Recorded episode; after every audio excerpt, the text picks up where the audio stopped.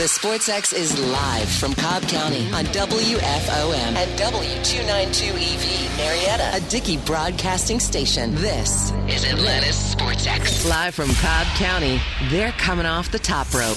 If they can actually climb up there. You gotta be kidding me! No, don't do this! It's time for the finishing move. Our chance to talk all things wrestling with the road dog Adam Gillespie, Brandon Joseph, and Big John Radcliffe. The finishing move on Atlanta's Sports X. Good evening and welcome to another edition of The Finishing Move and Happy New Year. It is a beautiful 2020. The Finishing Move is back.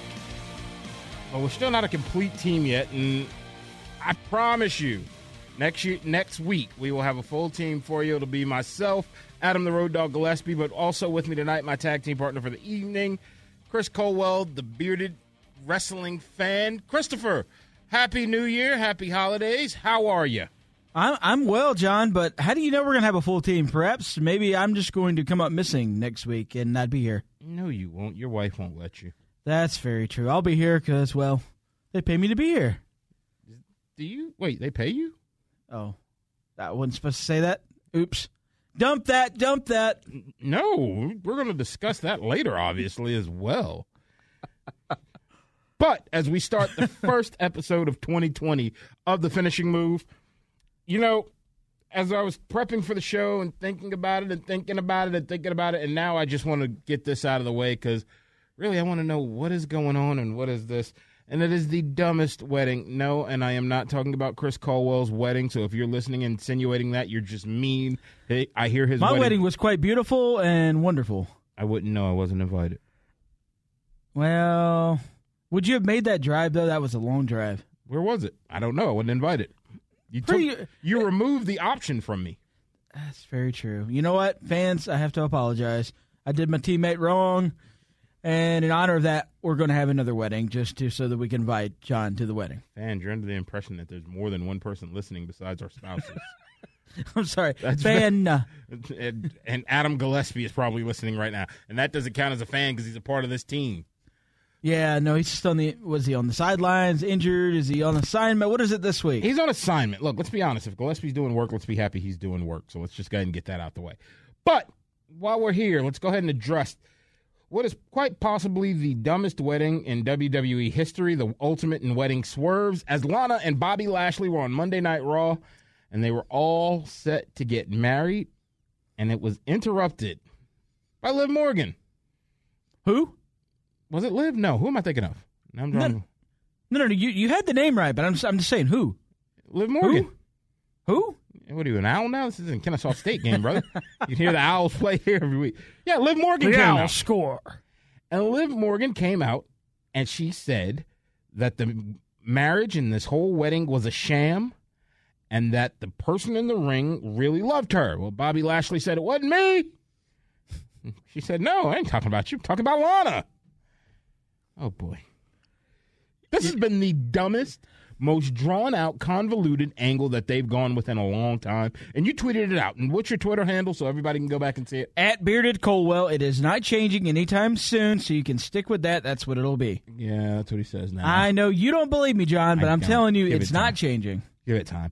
And you can catch me at John Rad 450 and you tweeted out how you felt about watching the entire wedding take place. What was your thoughts on this entire debacle? Here's what I'm going to tell you right off the bat. You know, I've been married for a little, about a month and a half now. Okay.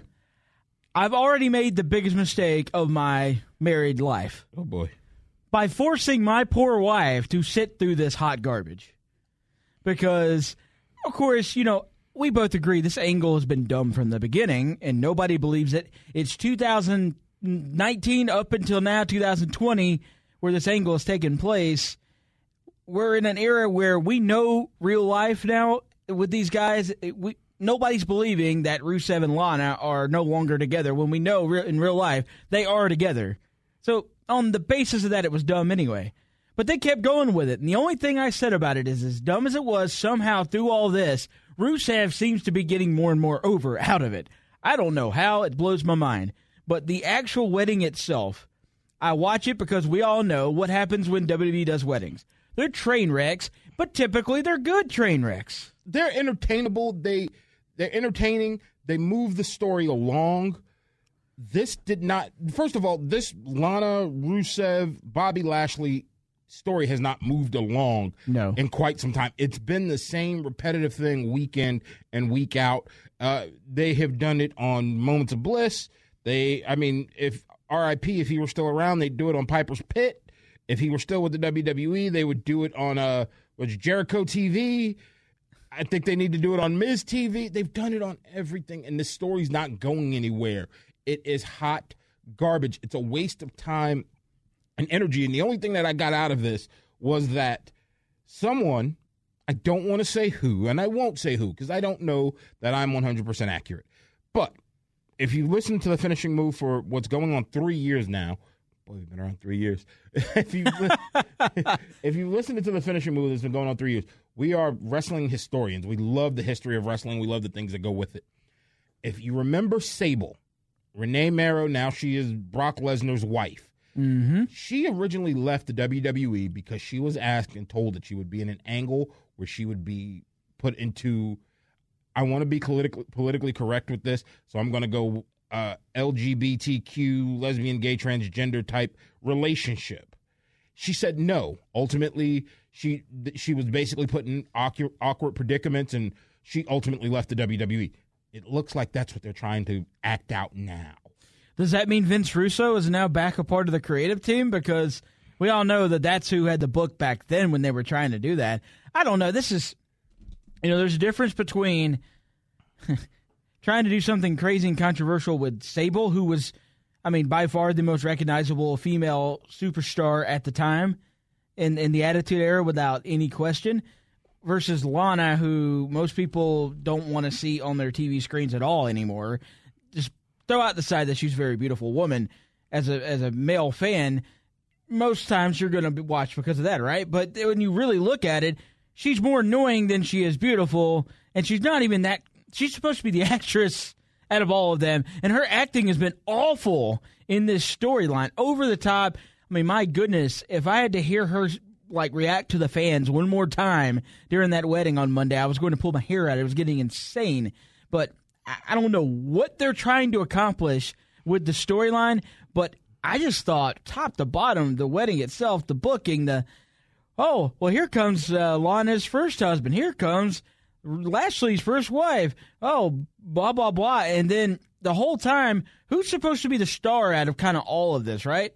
It's meant to kind of get Rusev over as the babyface, yet that's the most anticlimactic way that he could have made his entrance into the ring in a in a cake. In a cake. In a cake. And then what did he really do once he come out? The the show basically ended after he got out of it. Well, let's backtrack one thing here, and I'm I'm gonna uh, take a page out of uh, Triple H's book as he was once talking to Kofi Kingston about it. I got one question. I thought she was supposed to be the ravishing Russian. Yeah, she has no accent. She Remember a- when she had that part time where she kept going back and forth Exactly. between it? Now she just completely abandoned it altogether. So, so now she's the beauty from Burbank. I get. I Beauty from know. Buckhead. I don't know. It was. I, I just wanted to address this because it was. It's literally one of those things of okay, and I think even once upon a time it was supposed to happen with her, or I can't. Remember, I'm pretty sure it was her or whoever had the angle where they were supposed to reinvent themselves and come out as this new model type. Was it That that was Emma. She was supposed Emma? to be Emmalina. That's exactly who it was. Emma, and it looks like they gave it to Liv. Because that's Liv's whole thing. Remember, she was in jeans and her Nikes, and she ate the blue candy, so her tongue would turn blue. Now she's reinventing herself. Because look at if you look at the promos, if you look at the, the vignettes, they're literally done almost exactly the same. Where it's this metamorphosis that she's going through. Now she's come out dressed up in a business suit and things of that nature, and it was just the most mind-boggling. Oh, why, by the way, why did no one super kick the official? or whoever the, the, the, the preacher or the pastor or the rabbi or whoever the guy was in the ring officiating this thing. The the actor that was playing the I officiant. never wanted someone. I never ever wanted Randy Orton to come out and RKO someone as much as I did right there. Yeah, he was very, very annoying. Why, why couldn't Eric Bischoff have put on face paint again, or uh, the face makeup again, and, and been the Could like he Kane have Billy not come from but from under the ring? and choke slam the official? why didn't why didn't we get a uh, Machka kick to to the efficient? I mean, that's been the best thing that Rusev could have done all night. Brother, I would have taken Sting coming from the rafters and black face Ba- baseball bat? with a baseball. bat. I would have taken anything. This is just it is, and honestly, just as I wanted to give WWE uncreative and take away the uncreative in 2020, they put it right back on there. In 2019, they get the WWE uncreative back on there. This is the most dumb, boring angle that I've seen, Yeah. and the only thing I can come up with. E- even when you know you read sites and people send people tweet to me and ask, you know, what's my thoughts on it? I still think Lana and Rusev are being punished for something. I think Bobby Oh, yeah. Lashley's being punished for something. Why? Because Lashley left. He went everywhere else. They. This is something that Vince McMahon likes to do. When you leave, I want you to. Sh- I want you to kind of humble yourself. You can't do it to someone to the likes of AJ Styles. Why? Because AJ Styles will go right over to AEW. He also never left in the first place. but he came you're right he came from someplace else but that's one of the things he likes to do. When you leave and come back he wants you to humble yourself. He mm-hmm. wants you to kind of grovel a little bit. You have to pay to get back into his good graces. Now some people might say well lana and rusev never went anywhere. No but they ruined an angle many years ago and i think they're still paying for that of we don't trust you and we're going to make you pay for it. And then i don't know and honestly you're right.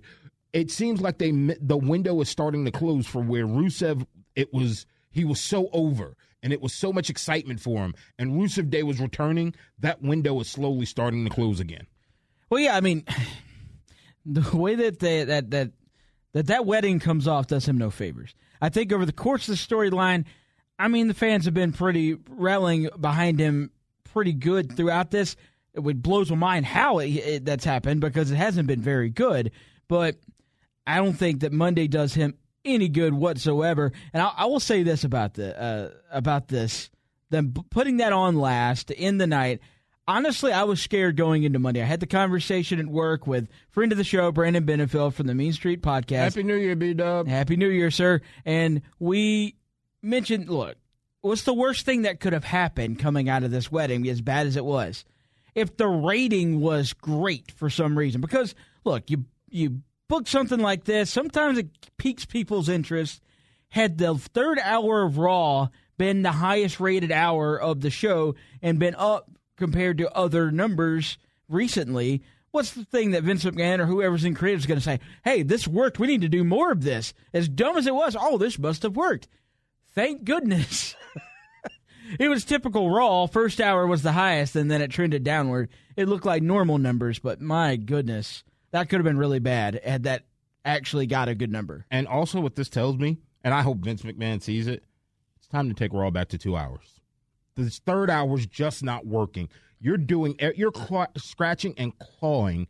It looks like to fill three hours worth of content, and it's it, it's and the reason I can say that, and, and we'll delve into a few other things here, but I'm just going to run down real quick. When you got things like Aaron Erick Rowan, who keeps taking on these jobbers, I get it. You want to make them look strong, knock yourself out.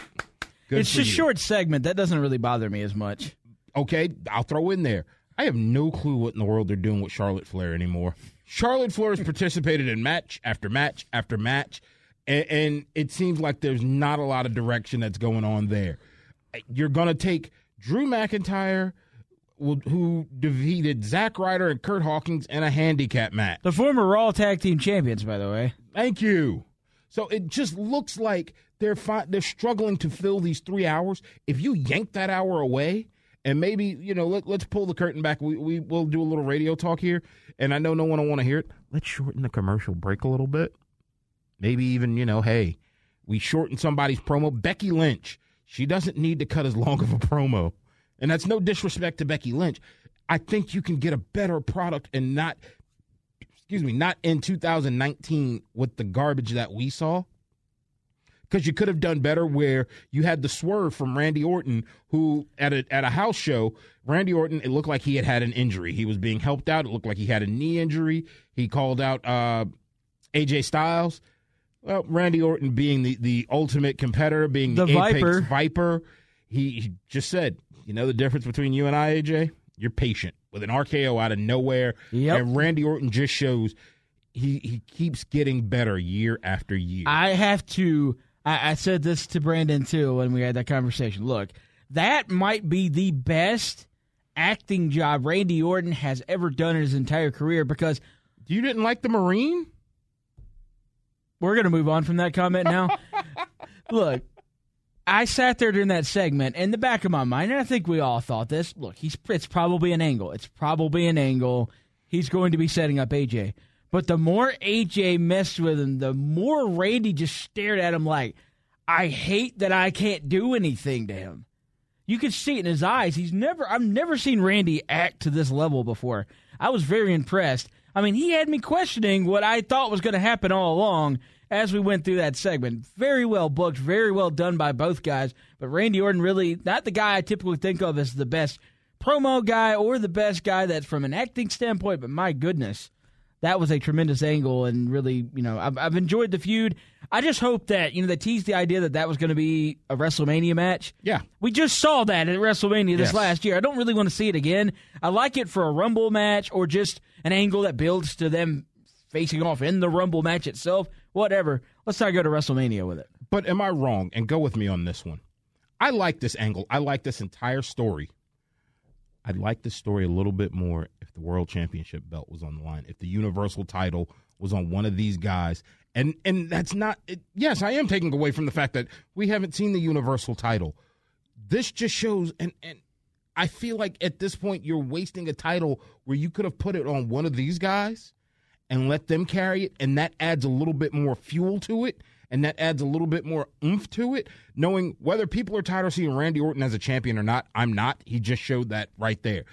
I'm not tired of seeing AJ Styles as a champion No. right now because he's still getting better and better and better, and I'm still just as much of a fan as him, him now as he was when he was in Impact or TNA or whatever we want to call that company that should be out of business in 2020. But they're not. They're not. They'll still be around. I would like this angle a little bit more. I'd like this story a little bit more if they had a belt on them. And I don't mean the IC. I don't mean the United States. I'm talking about one of the big belts. I would be honestly, I would have been fine if the U.S. belt would have been on the line here. But I, I'm with you. The world title would be good. I've always liked AJ in WWE as a world champion. Either side of the fence that he's on, either babyface, heel, he plays the role well as a heel. I mean, you know, he puts on, he delivers. You know, night out, night in, you're going to get a great world title match if AJ Styles is your world champion. I don't necessarily need to see Randy Orton win the title anymore, but I've got no problem with him being a challenger. I had Correct. no problem with him against Kofi Kingston. I had no problem with the feud he had with Seth Rollins years ago when Seth had first won the belt. I don't want to see Randy Orton win the belt anymore, but I got no problem with him being a challenger for a guy like AJ Styles. And these two, even if they'll be, they're, you know, you guys can at me on this one, John Rad 450. They can main event, whether it be WrestleMania. I know we've seen it, whether it be the Rumble, whether it be whatever pay per view that's coming up. You can main event that, and on top of all of that, you can still have things, and you can still have have superstars that can still hold their uniqueness, and they can still hold that special moment. Because I think these two could deliver on a special match the same way that we saw with Seth Rollins and Randy Orton with the uh at was that the at WrestleMania with the uh, curb stomp to um, RKO in midair. Yep. I think we could see something like that just as special, and it makes it just a little bit more special. It almost looks like WWE uncreative. They're booking the right stories in some places, but they're missing the mark on other little nuances that they could put in there to make things things just a little bit more special. Like a prime example of that that I'll throw out there. Charlotte Flair defeated Natalya in a submission match. I don't know what they're doing with Charlotte Flair. I don't know where you're going with Charlotte Flair. I don't know what you have. The thing I will say about this, and, and I think I've said this before, I can't recall if it was with you or Adam. You could put Charlotte and Natalya together and make a tag team, You uh, and I talked about this a few weeks ago. maybe a female legacy. Yeah. Females. I'm not against that at all. Asuka and Kairi Sane need challengers. I think, and I'm, what they're struggling with, if you look at it, you look at the history of the women's evolution and what they've done with both women's divisions on each show. What's the one thing they've struggled to do outside of the two world title or the two titles? What feuds have they been able to build on the undercard of the women's division? They haven't really done that. They recognize that fans are tired of Charlotte always challenging or being the champion. Correct. So you can't have her. You've got to take her out of that picture for a while. Well, the problem is now that puts her in that area where they just don't know what to do with anybody that's not challenging for a title. because they don't. There's nothing to do with her because there's no undercard belt, women's belt. But at this point in time, you you propelled her a little too fast. And I think where I keep reading articles and I keep seeing stories, well, look what her dad did. Ladies and gentlemen, Ric Flair's career spanned like four decades. Charlotte Flair is catching up to her dad in like one. Yeah, which doesn't really look that good when you No. look at Ric Flair had title reigns that were year a year long, year and a half. Charlotte's had reigns that have been two days, Yes. a week. Yes. Her and Sasha Banks went back and forth with the belt. But I think if you want to give her something to do and still keep her as one of the dominant females there, you can take these two put together and make a female submission team where that's that's their specialty. We saw it with Beth Phoenix, and I know everyone will say, "Well, it's a duplicate." Not really, because now you got two ladies that you can do something completely different. And one of the strengths that Charlotte has that Natalya kind of lacks a little bit, Charlotte's better on the mic yeah. Charlotte, I, to me, I would be- agree with that. Yeah, is better on the mic than Natalya. And now you can get Natalya whether I don't know if she's looking at the back end of her career or whatever's getting ready to happen with her, if she's going to become a coach or whatever. But now you, if you want to send her out, kind of in a, you know, with a banner, you put those tag, the women's tag team belts on her. You put them on her and Charlotte. You let them carry it, and you let them build it up a little bit more until you're ready to go pull up whoever you are. If you're bringing anyone from NXT, or you can form another team, or if someone else is coming in, until you get that time. But I think what they're doing right now, I don't want to say they're burying Charlotte. It's just kind of we got to find something to do with her, and let's keep her in the forefront. And I think it kind of stinks because it's she's a much better talent than what she is. I just think she was poorly booked for so long. honestly, they, their better move with her might have been to send her home for a little while, let her get rest up her body a little bit, take her off TV for a while. You know, as as, as Jr. would say, go go off, learn a new hold, come back. Right? I mean, give her a break, give the fans a break, as Charlotte, and then when you bring her back, you could have gave her time off from like October on.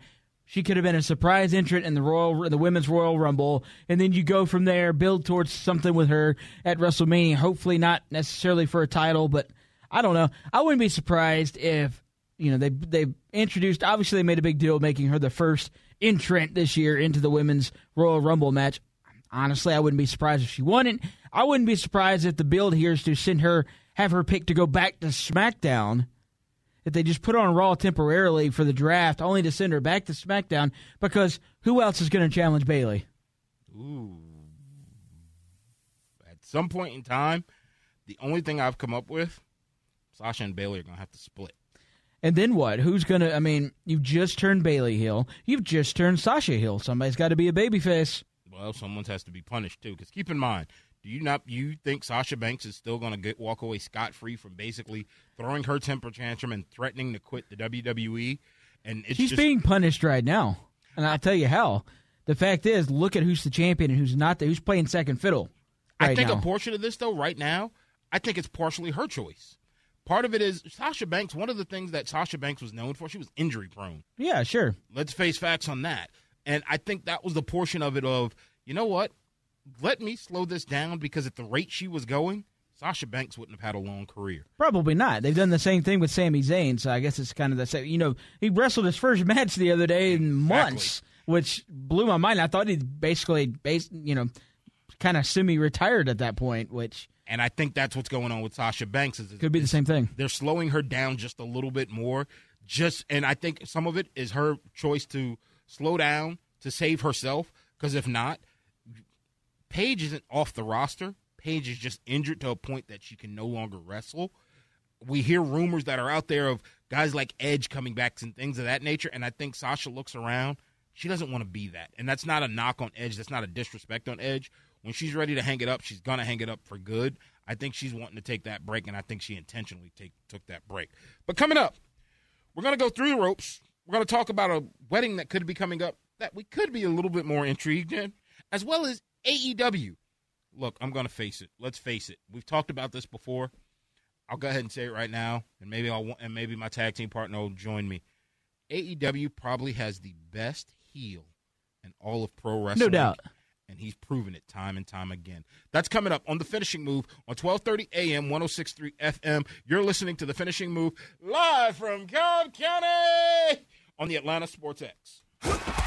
This is Atlanta's Sports X, live from Cobb County and covering everything that you love about Atlanta. We start the day with home team in Hamilton at 9 a.m. as they bounce around the ATL with all the big local stories. Then at noon, it's the cheap seats with Tug Cowart and Hudson Mason. And trust us, it takes an Atlanta radio veteran like Tug to keep that bulldog on the rails. And then at 3, it's the man, Mark Zeno, on A to Z. Zeno is closing out the afternoon with his take on the day's stories and opinions about sports that you probably won't agree with. Add in Chuck and Chernoff Unbugged Hour from 6 to 7 p.m., the Mountains of the South, and the finishing move on Thursdays. And you've got a lineup unlike any other. This is Atlanta's Sports X. It's a new year, so get ready, Atlanta. It's time for rugby. Time to get behind Atlanta's newest team, Rugby ATL. It's time to see the fastest paced, hardest hitting game in town, with league play kicking off February 9th at Lupo Family Field in Marietta, right down the street from the Battery. Get your exclusive merch and season tickets now for nine action packed games with 80 minutes of intense action.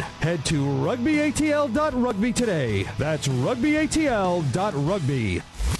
Live from Cobb County, this is the finishing move. Talking all things wrestling on the X. Welcome back to the finishing move live from Cobb County. Big John Ratcliffe, along with my tag team partner Chris Culwell.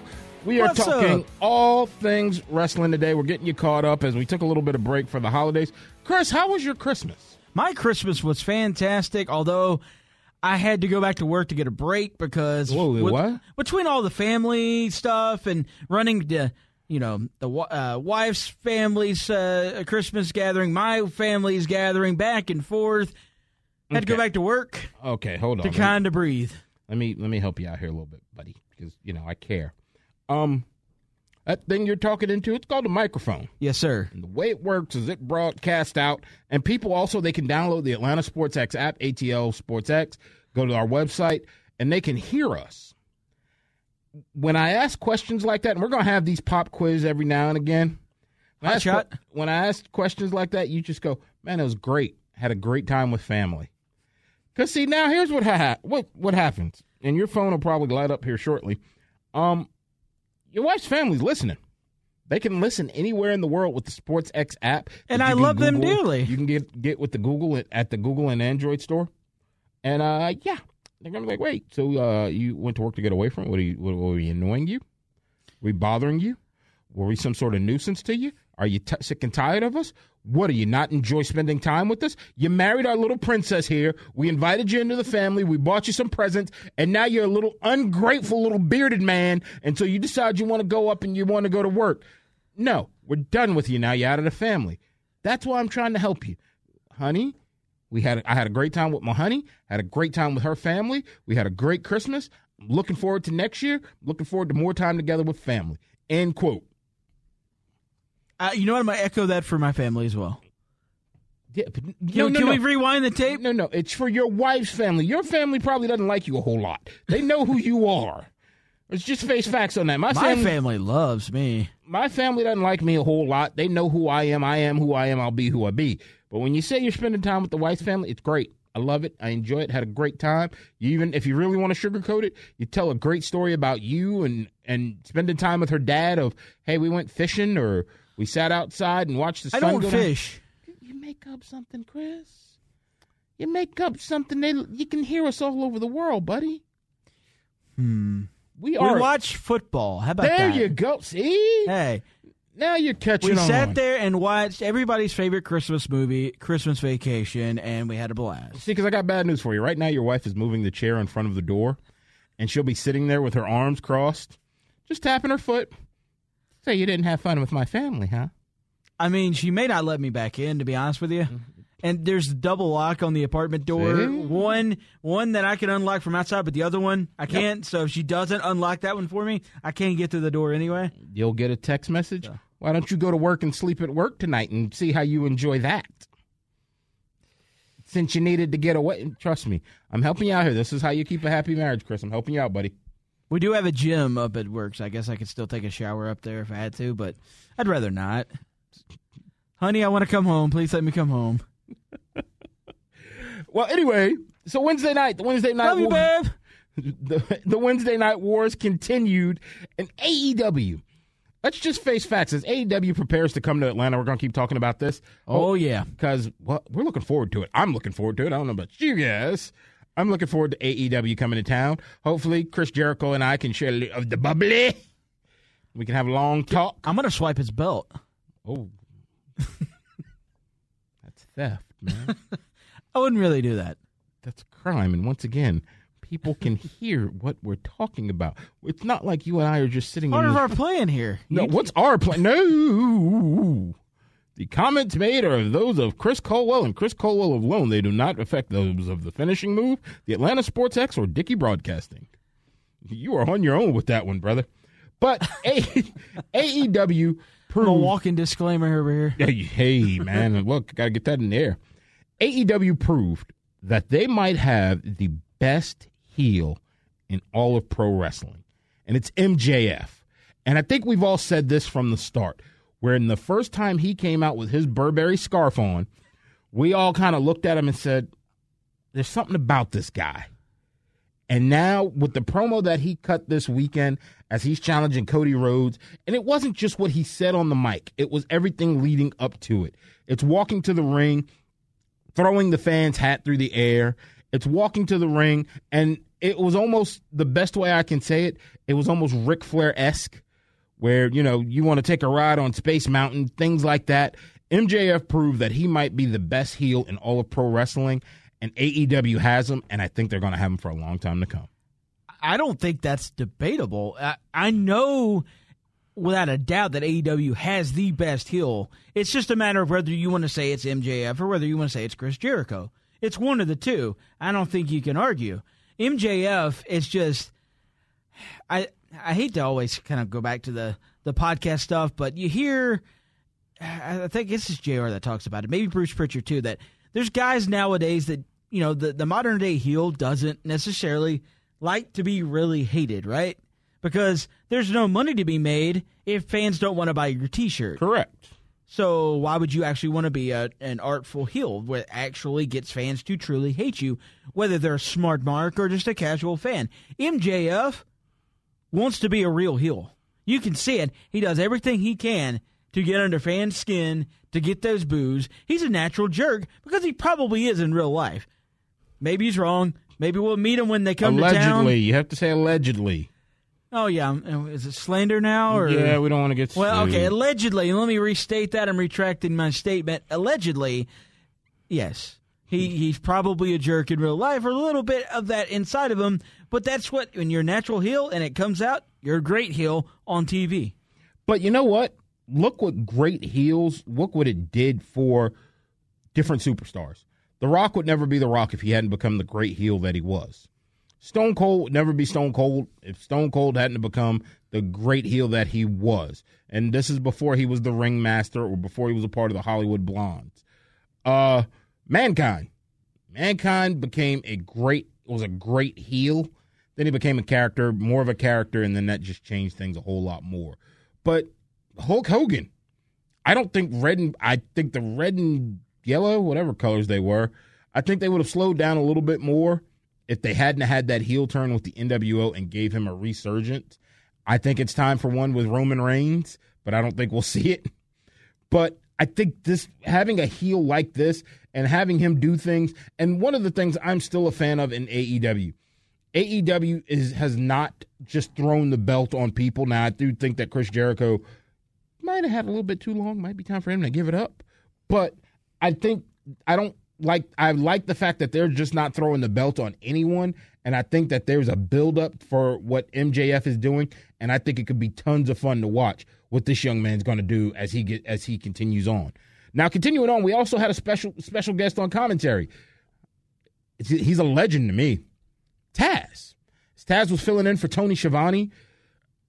I'm a fan of Taz. I've loved Taz for eh, since he's been in wrestling, and I think it's great that they'll continue on. And I hope he does get a shot to. I, I'm not knocking Tony Schiavone. I like Tony Schiavone. I love the work that he's done. I grew up listening to him, but I want Taz in there somehow as well. Hey, I'm totally with you on that. I listened. Uh, I mean, from the get go when the the show started last night, you hear I mean, the bat, you hear Taz on commentary, and it's just it feels natural. Taz calling action with JR It goes back to kind of the later 2000s when they were calling SmackDown together, and they just work well together. Taz is a natural commentary. It's like his over exaggerated New York accent really goes with JR's over exaggerated Southern accent. And then somewhere in the middle, there's Excalibur with a mask. I, look, I'm not disrespecting Excalibur. I think he's good, but I'm still not a fan of him. Yeah, I'm not. I think the problem with for Excalibur is he's lost in the shuffle because most people are tuning in. They want to hear JR and Tony Schiavone call it, and there's Excalibur just kind of there. I think Excalibur might have been better served to actually just be the voice of After Dark.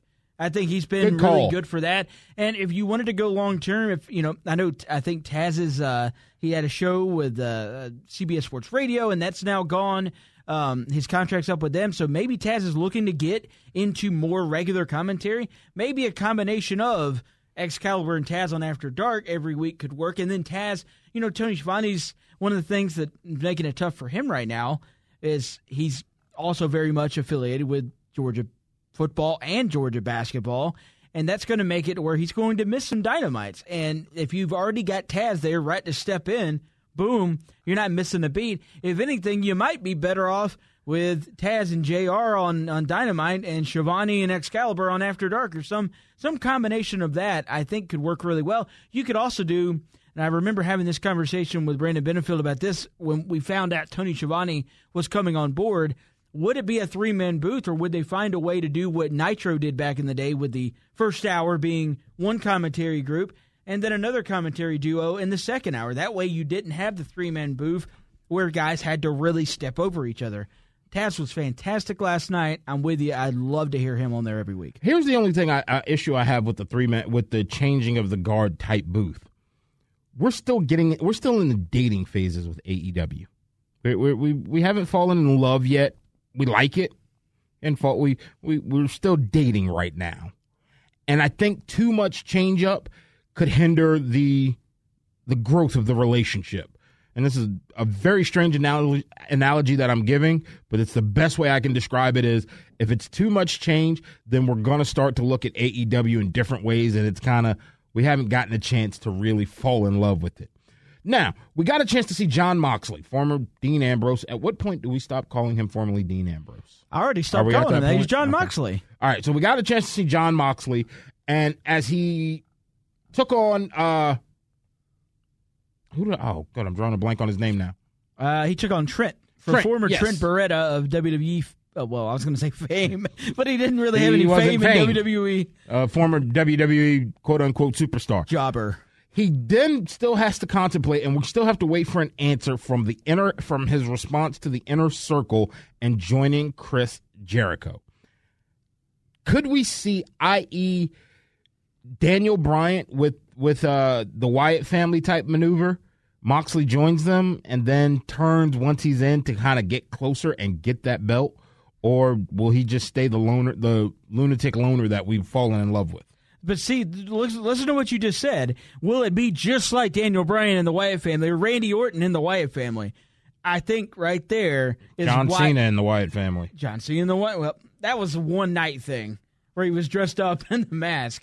But John Cena's part of Nexus, you know, Yeah, there you something like that. It's been done, and I think AEW is trying their best to not do what's been done.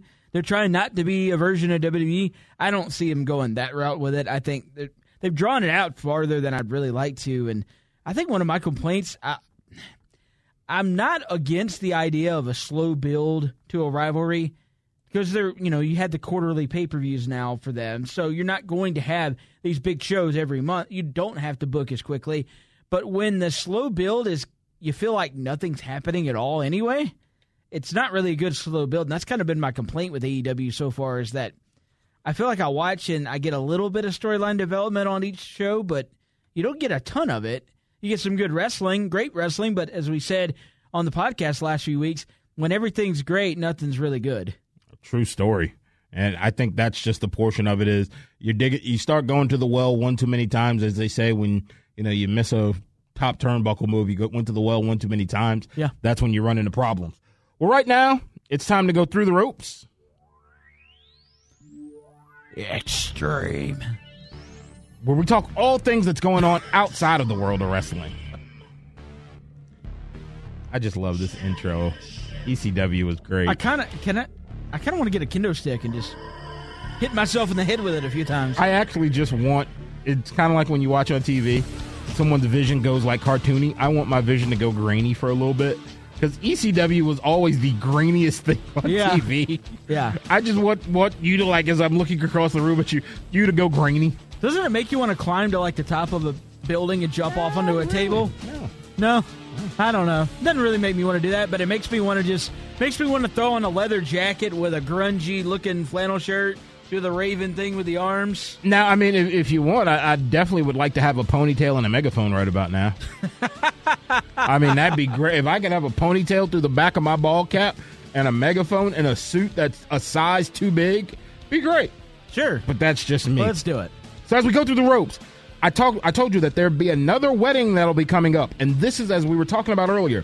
WWE superstar Charlotte, the break that she might get, as she just said, "See," as her and Andrade are engaged to be married. They proposed over the hol- over the Christmas holiday. He proposed over the Christmas holiday, and Charlotte said, "See." So that might be the break that she might get is when her and Andrade tie the knot officially, and then they go go on their honeymoon.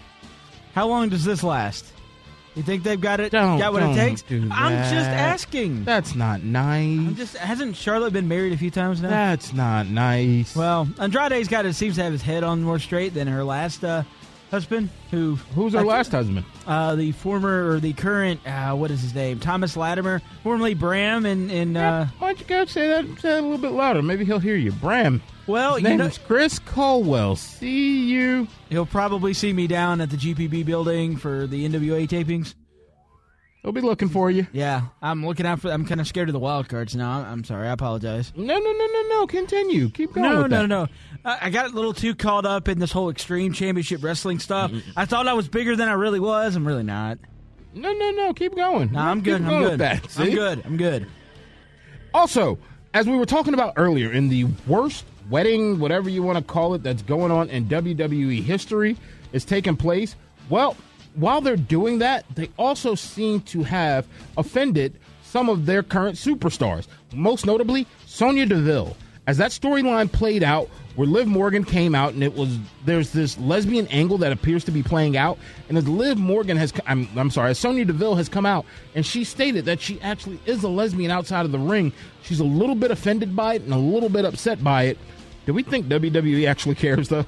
I really don't think they care, but I can see where she or maybe her point of view on that would be.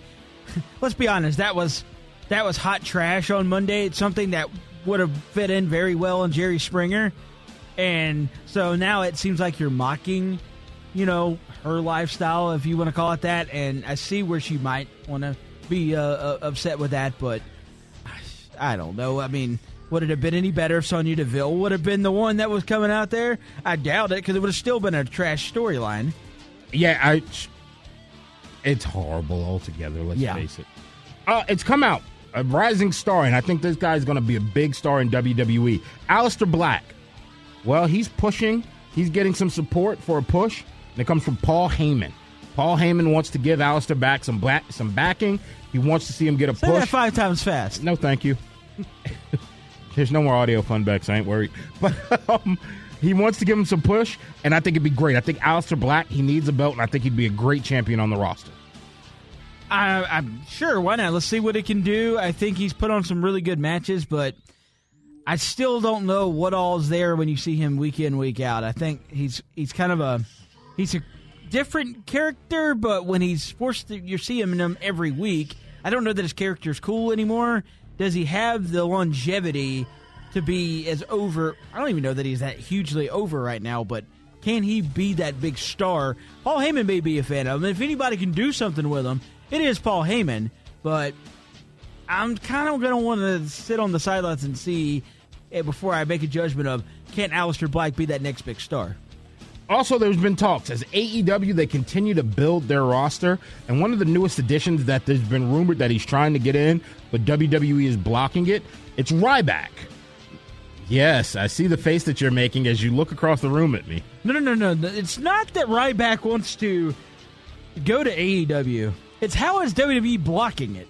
Evidently, there's still a clause in his contract that is still active right now. His contract isn't completely null and void.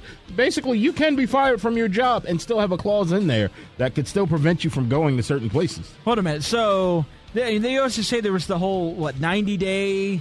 Uh, like clause in the contract when somebody would be released from WWE, they had to wait 90 days before they could go anywhere else. Did they give him like a 90 year clause or something, or look, nine year clause? I don't He's know. been gone for three years. I don't know what the guy signed. I don't know what his decision Ooh. was. I know he can't be Ryback. I'm sure he can't be Ryback. Actually, he can. That's his name. He legally had his name changed to Ryback. Okay, so not only does he shake the ropes like the Ultimate Warrior, but he decided to become the Ultimate Warrior by making his name legally Ryback. He legally had his name. He was born Ryan Allen Reeves. Right. He legally had his name changed to Ryback Allen Reeves. He had it take. Uh, I, it was a few months back. It was very recently because he was still continuing wrestling outside of the WWE. But he wanted the royalties for any old stuff, any old merchandise that WWE sold under the name Ryback. Huh. That's that's insane. I bet though, if he really wanted to get you know big time over on the outside of WWE, if he would re-establish the Skip Sheffield character, I'm sure WWE wouldn't even want to claim ownership of that because of that hot trash of a name that they gave him back in the Nexus days. Oh goodness! I think that's something that maybe we need to go over over the podcast, and maybe we we can do. uh, where are they now? Because from the Nexus, who's left? Is it Heath Slater? He's Sla- yeah, Heath Slater's the last one standing. He's the last man standing. Yep. Uh, well, I, is is is David Otunga still technically affiliated with the company? yes, he is. He's uh, on the pay per view pre show. Okay, that's that. He's the only other one. It's him and Otunga. now, wasn't uh was Titus O'Neil in the Nexus? Titus O'Neil was not in the next. Uh, there was uh, Who's the big black guy I'm thinking of? there from- was Tarver, Michael Hey, Tarver. Tarver, there it which is. he was one of the first ones to get released. He didn't really last. I think there was a whole thing with him and John Cena. I don't. There was there's rumors of a lot of things that happened backstage with people and John Cena Actually, the technically, years. he wasn't officially in Nexus. Daniel Bryant was a part of Nexus, though. For- Remember, for a split second, he got fired from the first time. when they debuted, he was part of Nexus, but then he got fired the next day. yeah, you just can't go choking people at their tie. I don't think Justin Roberts really mind. No, he didn't. That he probably was going along with it, but it was just a little extreme for the PG era. Go figure. We got ECW music playing, and it was a little bit too extreme. I see what you did there. The extreme. All right, well, coming up, we're going to go to the go home show. And what we're going to talk about as we are now in 2020, we're going to make some of our predictions. We're going to see how what we predict will happen this year in the world of pro wrestling and WWE, AEW. And then we'll make the prediction on whether or not Chris Cole will be, will be sleeping in his car tonight, as his wife might have been listening and might be very, very. She, she's upset. listening. So Chris Culwell might be sleeping in his car tonight. You're listening to the finishing move live from Cobb County on the Atlanta Sports X 1230 AM and 1063 FM. Home team and Hamilton. Weekdays from 9 a.m. to noon. I don't want to use a good book for, for these kinds of purposes. Rejoice in the wife of your youth, a lovely deer, a graceful doe. Let her breasts fill you at all times with oh. delight. Be intoxicated always in her love. Proverbs 5 18 through 19. Oh, Tim Brandon Lee. Let all You know of what? God's people say, Hey, amen. Amen. I know that's right. I'm gonna laugh at you in a very, very good way. you you knew immediately where that scripture was. This is the Sports X. Mike Kappel here, serial entrepreneur with words from another happy payroll customer. I've used it for a year now and I've worried zero time. I just enter in the time, it's calculated and it's taken out of bank account and it's just done. I love it. Visit us at patriotsoftware.com. Use promo code RADIO and get two months of payroll free. That's patriotsoftware.com. Accounting and payroll. Keep your time and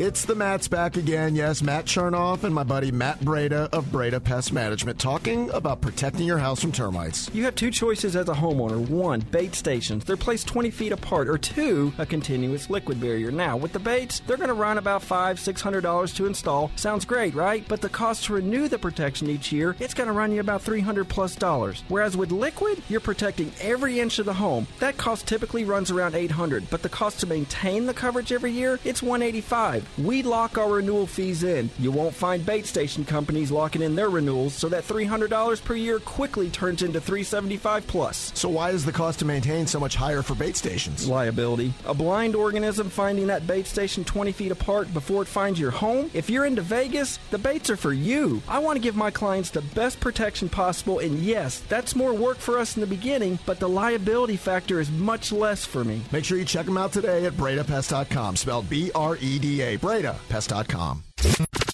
Live from Cobb County, this is The Finishing Move with the road dog Adam Gillespie, Brandon Joseph, and Big John Radcliffe on the X. Welcome back to the finishing move live from Cobb County on the Atlanta Sports X 1230 AM 1063 FM. Finishing up with you, Big John Radcliffe, along with my tag team partner for the evening, Chris Culwell, as we are going to start making our predictions for 2020. But before we get to our predictions, let's fill you up, fill you in on some other things that's going on around the world of wrestling. Because Chris, as you came by, we were talking about a blast from the past, a legend. I don't know if he's in WWE Hall of Fame, but he deserves to definitely be in a Hall of Fame. Jushin Thunder Liger. Absolutely, man. He was a fantastic uh, light heavyweight and junior heavyweight wrestler. I mean, we're talking late 80s, early 90s, even into the 2000s. I mean, he was one of the premier guys, really kind of the pioneer of what has become the high flying style that's just pretty much everybody does today in wrestling. Back then, that was new, that was different. And then you had these slow, bigger guys, or you had, you know, you had the guys that were good wrestlers, but they weren't necessarily doing all the high flying stuff. And I mean, you go back to matches in the early '90s with uh, Brian Pillman and Flying Brian uh, Pillman and Jushin Liger and even even Chris Benoit back Ultimo then. Was Dragon. Ultimo Dragon. You look at matches he had with Dean Malenko, the match he had with uh, Rey Mysterio at Starrcade Yes. '96. That was off the page good. I mean, just an amazing wrestler, and he's had some good stuff. Uh, some dream matches over the years in America with guys like Samoa Joe. That was, uh, I think, a bound for with the first bound for the glory. Bound for pay-per-view. Yeah. yeah. And then he also had the match with Tyler Breeze at the NXT Takeover Brooklyn show, the very first one. This was like 2015. It was like a very. That's the only time it's to my knowledge that Jushin Liger ever wrestled in a WWE sponsored or owned ring. So that was kind of a big deal there. But he had several matches in ROH. I mean, just an absolute legend, and he is getting ready to have his last match, actually, last two matches of his career coming up on Saturday and Sunday over in Tokyo. It's the annual Wrestle Kingdom show that New Japan puts on. Uh, Wrestle Kingdom 14 going on in Tokyo Dome. You got they're actually doing a two night special. This is the first time they've ever done and that And the fifth, correct. the fourth and the fifth.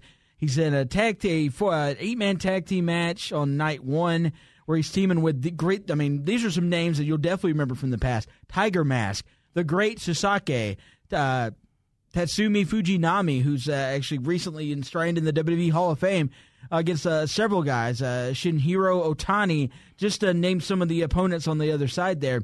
So that should be a great match. But then he's got a tag team match, a uh, standard tag team match on night two, where he's actually kind of putting over the future of the business in this match. He's teaming up with uh, Naoki Sano, but he's facing Ryu Lee, who other uh, wrestling fans may know as Dragon Lee. He's actually the ROH television champion right now. And uh, Hiromu Takahashi, who's actually God one of bless the you. big stars. Yeah. one of the big stars for New Japan. He actually suffered a neck injury in the last couple years and is just now making his return. Um, oddly enough, he was, I think, facing Dragon Lee when he hurt his neck, and he's teaming up with him in what will officially be Jushin Liger's final match, that tag team match. So I can imagine that he'll probably win night one, but night two probably drop the fall there, put over the next generation, because that's kind of what you do in wrestling. Also on that, also at uh, Wrestle Kingdom on night one, you'll also have the IWGP United States Champion Lance Archer. He's going to take on Jon Moxley in a Texas Death Match. How about that? I haven't seen a Texas Death Match in a very long. It's been so long, I kind of forgot how a Texas death match works. I had to kind of Google it a little bit because it's been quite some time since I've seen one, and I got a chance to look up one there. Uh, so one of the cool things that you see about that is you still see that AEW they're still kind of working with some of their superstars in terms of what you're moving in terms of just moving around and still going out there because you also have uh, Chris Jericho. He's challenging from he, well, he's facing Hiroshi Tanahashi in what's going to be just a standard singles match. But the stipulation that's been put on the line is that if Tanahashi beats Chris Jericho, and, then he gets an AEW World Title match. I hope it happens. That'd be fantastic. I hope it happens. I hope. I think Jericho. Look, I, I'm a Chris Jericho fan. I have no question about that. I know the minute he decides to hang him up, Vince McMahon or or uh, Triple H will call him immediately and put him in the WWE Hall of Fame because if I think about it, actually, him and Rey Mysterio and maybe Eddie Guerrero are the only three that also have held not only the heavyweight titles, but they've also held cruiserweight titles in different companies. So he's definitely going to be a first ballot Hall of Famer. All right. So you ready to make some predictions for this year? Because this is our first year, first show of 2020, and it's time to start making some predictions. So, well, the first question I'll ask: biggest first male superstar who's gonna get the biggest push in 2020? Go. You're gonna hate it. Go with it. Roman Reigns. Oh boy. Look, they've given him. He's come back, right? Yeah. From from the cancer, the leukemia, the battle with that. They've kept him out of the title picture. He's slowly. Let's be honest. He's not getting really that. He's not getting booed right now. He's getting cheered for the most part. They're going to see that as the opportunity. All right, they've let him step away. The fans are being nicer to him now because why? Oh well, he had leukemia. We can't boo him now, right? And I'm sure this is kind of what's going through Uncreative's mind. Now's the time. Let's strike while he's hot. He's getting cheered. Let's push him to the moon. I think he, he's probably the guy they've got eyed to be the one to take down the fiend. That would be a huge mistake. I agree, but it wouldn't surprise that me That would one be bit. a horrible mistake. Uh, one person that I think is going to get a huge push this year. The first one, I think it's already started, and I think part of the thing that's holding it off is I know he doesn't speak English very well, but I think it's something that the WWE, I think they're going to find a way to work around, and they've slowly been doing it, having him partnered with Zelina Vega, and that's Andrade. I think first of all they changed his name to where it is just Andrade. It's not Andrade Almas or however you say. Cien Almas. Yeah, it was way too many, way too long. Um, I, just having him be Andrade, him being the United States champion right now, I think that's a start in the right direction, getting him into a bigger title match, and I think it's something that we're going to see that will be great for him. Someone else that I think is going to get another push, and I don't know if it'll be his last one. I think Daniel Bryant. I think he's going to get in right now. I think it's going to grow a little bit more. I think it's going to continue to go a little bit more because I think they're happy. Look, he made a sacrifice. He cut his hair off. He grew out his hair. He cut down his beard. We, you know, you have a very thick beard over there. Our, our the third member of our tag team, Adam Gillespie. You guys know he has a big beard. When you cut those things off, those are sacrifices that you make. He made that sacrifice for the betterment of the company and the betterment of his story. I think it's something. I think it's somebody we're going to see get another push. Hey, he was going for the throwback look of the American Dragon, the old school Daniel Bryan, Brian Danielson look. But I'll tell you, no, it's definitely a big sacrifice because you spend several nights with a really cold chin when you lose that beard because it really keeps it warm just under the chin. But yeah, no, he's, he's changed his look. Uh, he's going back to the old look, but he's re-embraced the yes movement, and look, he's as over as he's. I don't know if he's as over as he's ever been, but he he's back. Uh, got a lot of momentum right now, and uh, in a place where it's almost like it's the yes movement all over again. If you look at you know what six years ago, Yes. when he was going Yes. into yes, and who did he face at the Rumble that year? Bray Wyatt ah, in the opening match That's of right. Royal Rumble, That's and then proceeded to not appear the rest of the night, which led to the beginning of the revolt of fans losing their minds because it didn't look like Daniel Bryan was getting to WrestleMania. But I don't, I don't think he's going to be the one to beat the Fiend.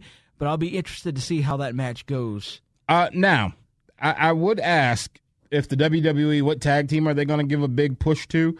But we know the WWE doesn't care about tag teams. So I'll ask the question this way Will we see the WWE tag team division get a push? That's what I was going to say. Which tag division, which show's tag division gets the push? Or is the only push of tag teams we're going to get this year the Dusty Rhodes Classic that's getting ready to get started on NXT? Here's the thing why I think it still has to get a push and still might get a push. The Usos will return, hopefully. they will return, and hopefully they'll be out of jail. Um, I hope they- don't do a gimmick that's revolved around that because that'd be really bad. oh, you know they're gonna get shots taken at them. I know the biggest thing that I've read that they're still waiting on is they're looking for something to change themselves up. Remember, they came out, they were the Samoan Tonga scenario. They changed up and they went a little bit more urban, hip. Uh, now they've kind of, I think they're looking for something else to add. They could it. really play up the USO penitentiary thing now because, well, I mean, they. No, I think they're gonna want. to I think they're gonna want to play that down a little bit more. I think they're gonna want to play that one down Probably. significantly. No, no more penitentiary. Uh, let's talk about the Uso Bakery. Come out throwing bagels. The USO Wrestle Factory. Uh, I don't know. Another question: Will the New Day continue to be as hot as they have ever?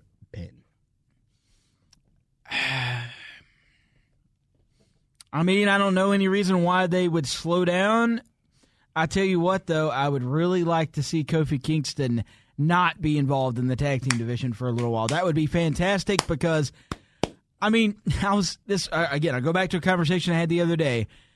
When you look at it right now, can you tell if you if you were watching wrestling at the end of 2018 into 2019, and for whatever reason you couldn't watch for the bulk of the year, and you decided to come back into watching wrestling right this minute, would you have any clue that Kofi Kingston was WWE World Champion No. last year?